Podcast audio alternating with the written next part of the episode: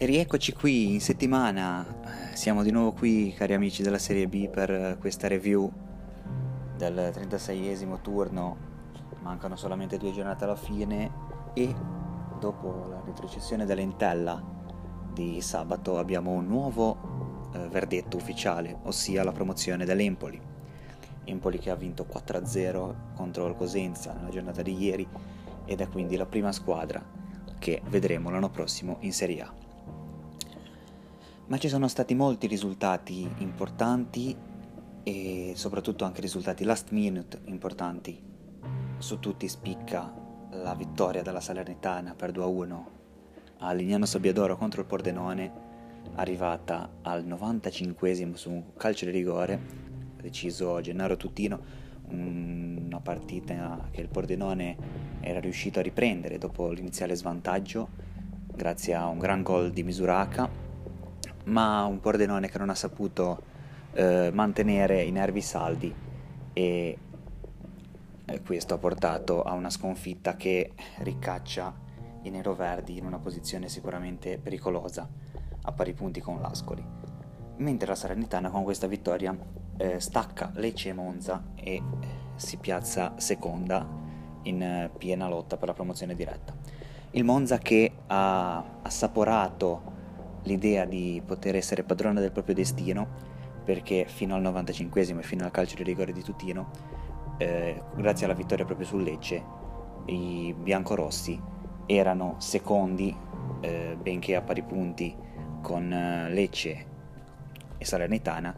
Grazie alla classifica avulsa sarebbero stati loro in pole position per la promozione diretta e quindi con due vittorie nelle ultime due partite si sarebbero potuti qualificare al prossimo campionato di Serie A, ma non è stato così. La Salernitana ha vinto e il Monza si trova quindi terzo con il Lecce.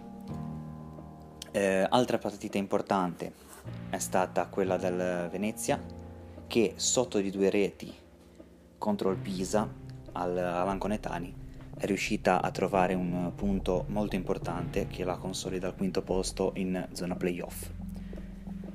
E mentre dietro ai veneti c'è il Cittadella, Cittadella che ha vinto uno a zero contro l'Entella, eh, già retrocesso, eh, una partita controllata agevolmente dagli uomini di Venturato che si candidano anch'essi per, una, per un playoff da protagonista.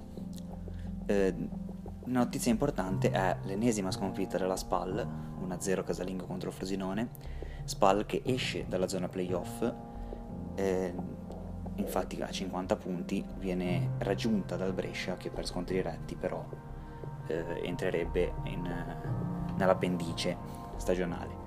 A cinquanta c'è anche il Chievo, quindi ci sono queste tre squadre, Chievo, Brescia e SPAL a quota cinquanta, che si giocheranno sicuramente la, la qualificazione ai playoff, così come la Regina che è a quota quarantanove. Regina che ha fatto due a due contro l'Ascoli, ha impattato due a due contro i bianconeri che si stanno cons- consolidando come una delle squadre più in forma di questo finale di stagione, ma che non sono riusciti a dare questo passo decisivo per la salvezza nonostante un altro super gol di Sabiri, veramente impressionante talento di cui sentiremo sicuramente parlare anche l'anno prossimo. Passando invece alla zona play-out, che in questo momento non si disputerebbero, l'Ascoli con questo punto raggiunge il Pordenone, mentre il Cosenza rimane diciassettesimo anche grazie alla eh, sconfitta della Reggiana nello scontro diretto contro il Pescara. Pescara che con questa vittoria sale a quota trentadue e eh, diciamo ancora un barlume di speranza.